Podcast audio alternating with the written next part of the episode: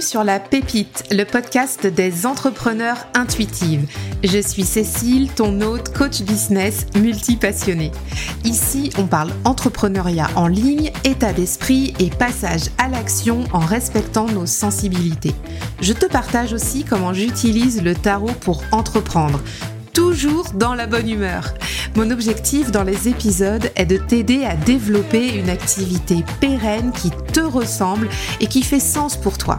T'aider aussi à développer ta posture d'entrepreneur intuitive et oser enfin prendre ta place. Abonne-toi au podcast pour ne rien manquer des prochains épisodes et installe-toi cosy pour la pépite du jour. C'est parti! Bonjour à tous, je suis ravie de vous retrouver pour ce nouvel épisode de La Pépite, épisode 97, où aujourd'hui on va parler ensemble de Lightwork et de Shadowwork. J'avais très très hâte d'enregistrer cet épisode parce que c'est un sujet qui me passionne et qui me passionne pour plusieurs raisons, c'est-à-dire que on parle beaucoup de shadow work dans la sphère du développement personnel et moi je suis très orientée light work J'aime en fait aller travailler dans tout ce qui est potentiel, dans tout ce qui est lumineux, dans tout ce qui valorise en fait les personnes. Et c'est de ça typiquement dont on va parler aujourd'hui et je vais t'expliquer pourquoi je préfère le light work au shadow work. Pour commencer, dans la petite intro que je t'ai prévue, en fait, je vais te définir euh, ce qu'est le, travail de l'ombre. Alors, sachant que je suis pas une spécialiste hein, du, travail de l'ombre, j'ai reçu deux spécialistes hein, sur le podcast. Je te donne les épisodes tout de suite si tu veux aller creuser. Alors déjà, il y a Nick Starro qui était venu nous, nous partager en fait un épisode sur le travail de l'ombre. C'était l'épisode 14. Et on a eu aussi euh, Déborah de l'âme de fond qui est aussi une spécialiste du shadow work qui était venue pour l'épisode 40. Donc tu peux les retrouver dans, les épisodes de la pépite si tu remontes un petit peu dans le fil de, euh, comment dire, des diffusions. Alors l'intention avec cet épisode, bien sûr, c'est pas de faire un épisode de psychanalyste, hein, c'est vraiment de te partager mon ressenti, mon point de vue par rapport à un usage qu'on a aujourd'hui de ce vocabulaire-là, du shadow work et du light work, et de pouvoir en échanger ensemble. Donc, euh, bah écoute, euh, allez, c'est parti. Je vais d'abord commencer par te préciser la définition de Jung, puisque c'est lui qui a hum, démocratisé en fait cette expression, qui a démocratisé l'ombre et qui l'a définie. Donc pour Jung, l'ombre est l'opposé de la face idéale que l'on cherche à montrer aux autres.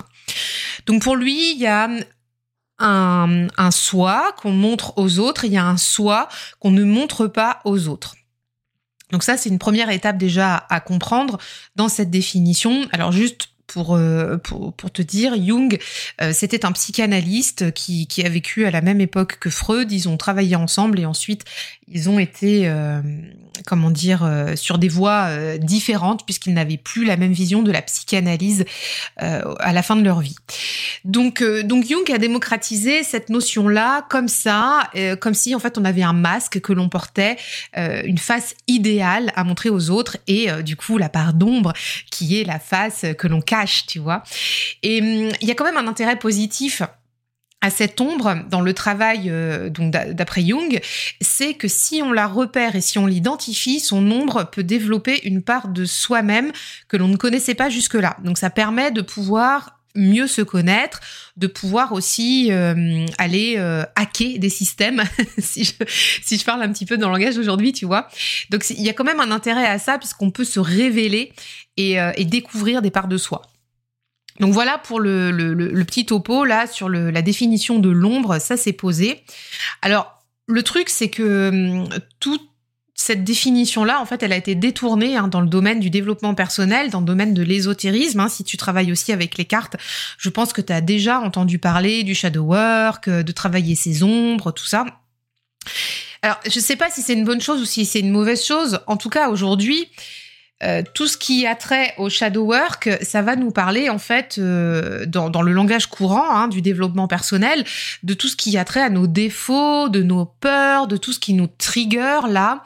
Et euh, bien sûr, il y a un peu tout ce qu'on se cache à soi-même, mais ça va être surtout en fait du travail de surface dans euh, dans les et ça c'est pas péjoratif hein, ce que je dis euh, ne, ne, ne vous méprenez pas ceux qui travaillent en en shadow work, mais parce que je suis vraiment intimement convaincue que le travail de fond se fait avec des spécialistes tels que des psychiatres, des psychologues, des psychanalystes, et que euh, nous, par exemple, sur un tirage de cartes, si on va travailler euh, en shadow work, on va faire du travail en surface qui va permettre d'identifier justement des ombres, d'identifier des choses à aller travailler, mais que pour aller euh, extraire en fait la, la, substance, c'est toujours bien de se rapprocher d'un professionnel qui va pouvoir euh, aider en fait la personne à faire ça.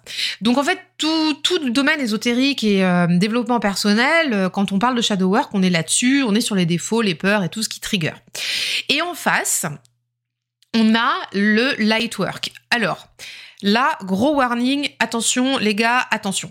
Quand je vous parle du light work, que moi j'aime travailler avec le light work, c'est vraiment la définition au premier degré et pas du tout la définition New Age que tu connais peut-être. Alors là, j'adhère pas du tout avec euh, tout le trip euh, light worker, light working, euh, tout ça, tout ce qui est être de lumière, channeling, machin, c'est pas du tout ma vibe, pas du tout, pas du tout. Donc je sais pas si c'est bien ou si c'est pas bien, mais en tout cas, moi, je suis pas du tout dans le trip en fait de ces définitions-là. Donc tout ce qui est New Age, etc., ça me parle pas.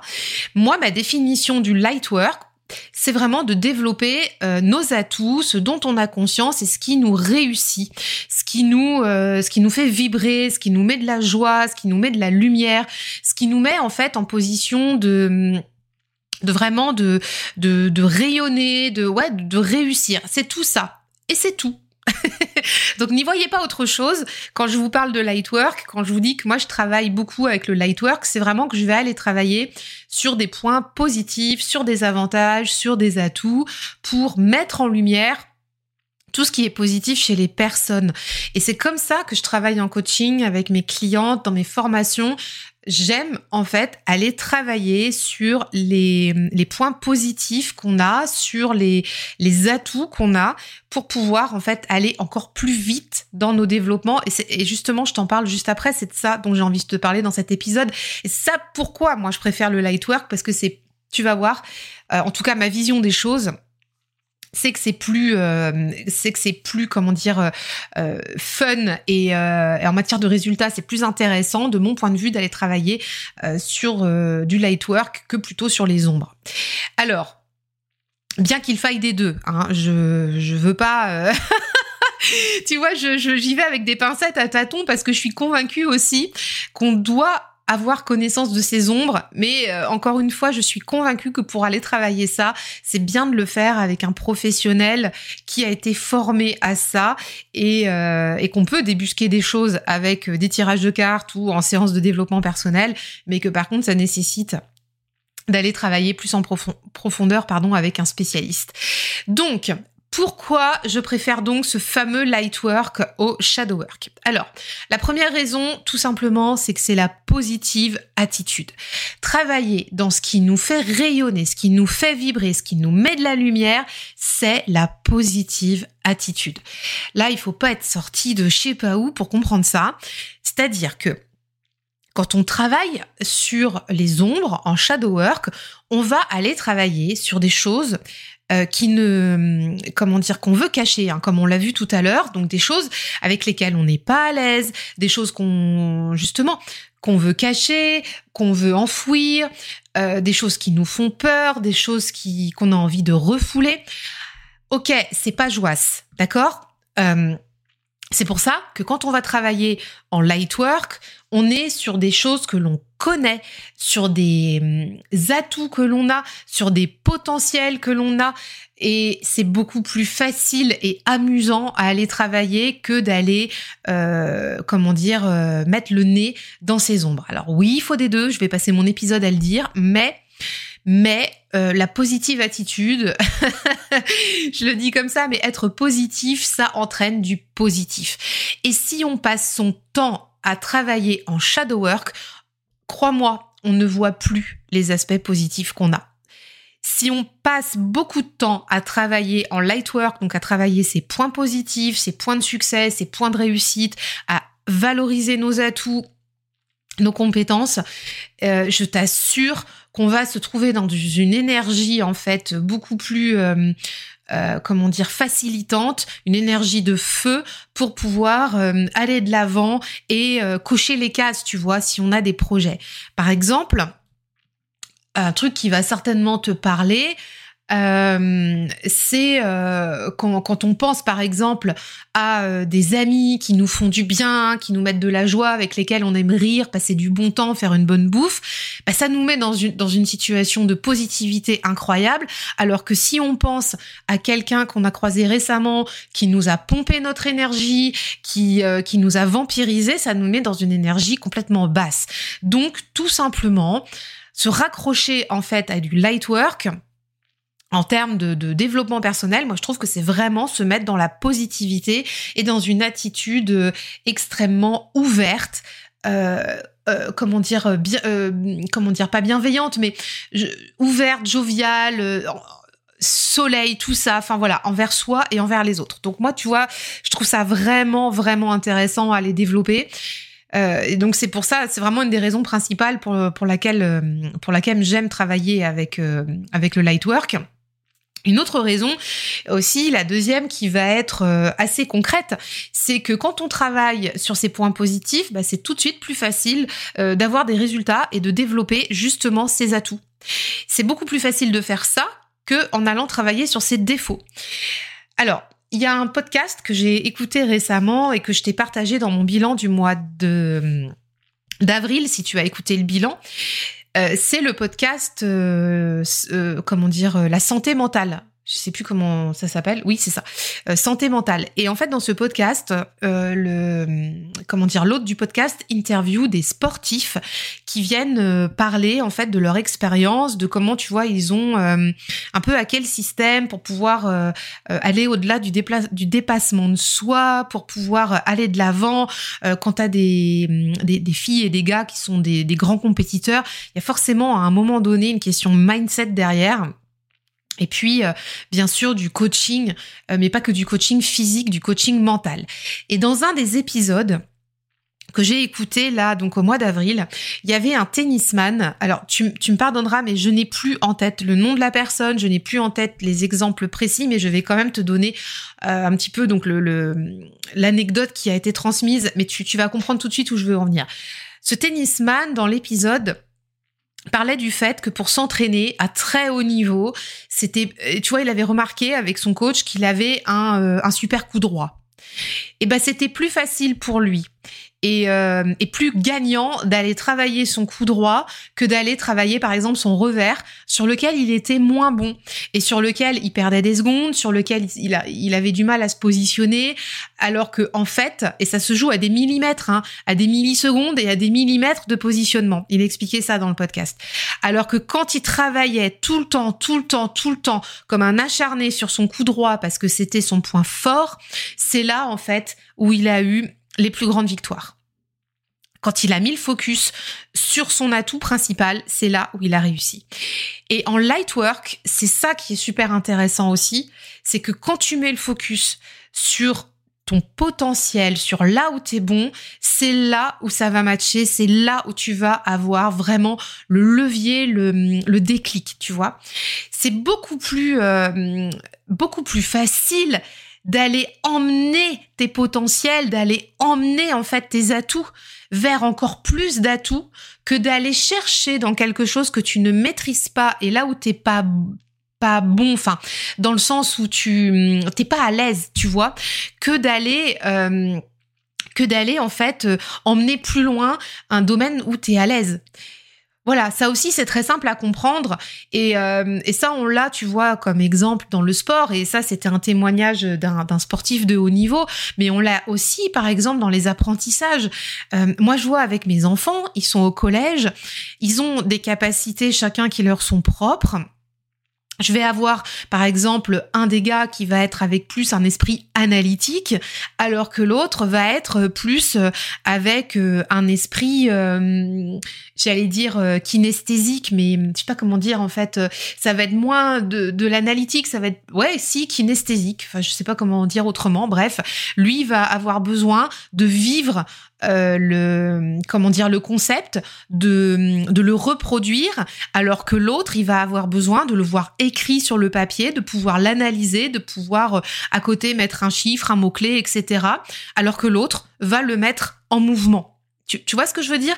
Bon et eh ben si je disais par exemple à mon garçon qui est kinesthésique bah, va plutôt euh, travailler tes apprentissages euh, en analytique parce que euh, c'est là où tu es moins bon et je suis sûre que ça peut t'aider. Bah en fait non. En fait non, ça marche pas. Ça marche pas de faire ça. Ça, ça ne fonctionne pas. Ce qui va fonctionner par contre pour lui, tu vois, dans ses apprentissages au quotidien, ça va être de plutôt maintenant qu'on a compris euh, qu'il est kinesthésique, eh ben ok, comment je peux valoriser euh, mon esprit kinesthésique pour pouvoir apprendre euh, mieux, pour pouvoir me faire plaisir dans mes apprentissages, pour pouvoir euh, apprendre plus. Parce que bon voilà ils sont au collège et c'est pas fini hein, le lycée derrière et tout ça. Enfin voilà il, faut pouvoir en emmagasiner de l'info. C'est comment en fait ils vont chacun à leur niveau avec leurs propres compétences pouvoir hacker leur système pour se développer avec leurs atouts tu comprends? Et, et ça, c'est beaucoup plus facilitant. Et on est encore une fois dans la positivité. On est dans une situation de réussite. Quand on se positionne avec nos atouts, nos potentiels, tout de suite, c'est beaucoup plus facile et on a des résultats qui viennent aussi plus rapidement. C'est-à-dire que par exemple, euh, j'en ai un des deux qui va utiliser les cartes mentales pour travailler. Moi, c'est aussi euh, ma façon de faire. Quand je travaille, j'utilise les cartes mentales pour tout pour euh, mettre à plat des concepts, pour préparer les plans de mes formations, pour euh, voilà, pour euh, comment dire, mettre en mouvement aussi des stratégies, des choses comme ça. je vais travailler en carte mentale. Ça m'arrive aussi de le faire sur des tirages de tarot.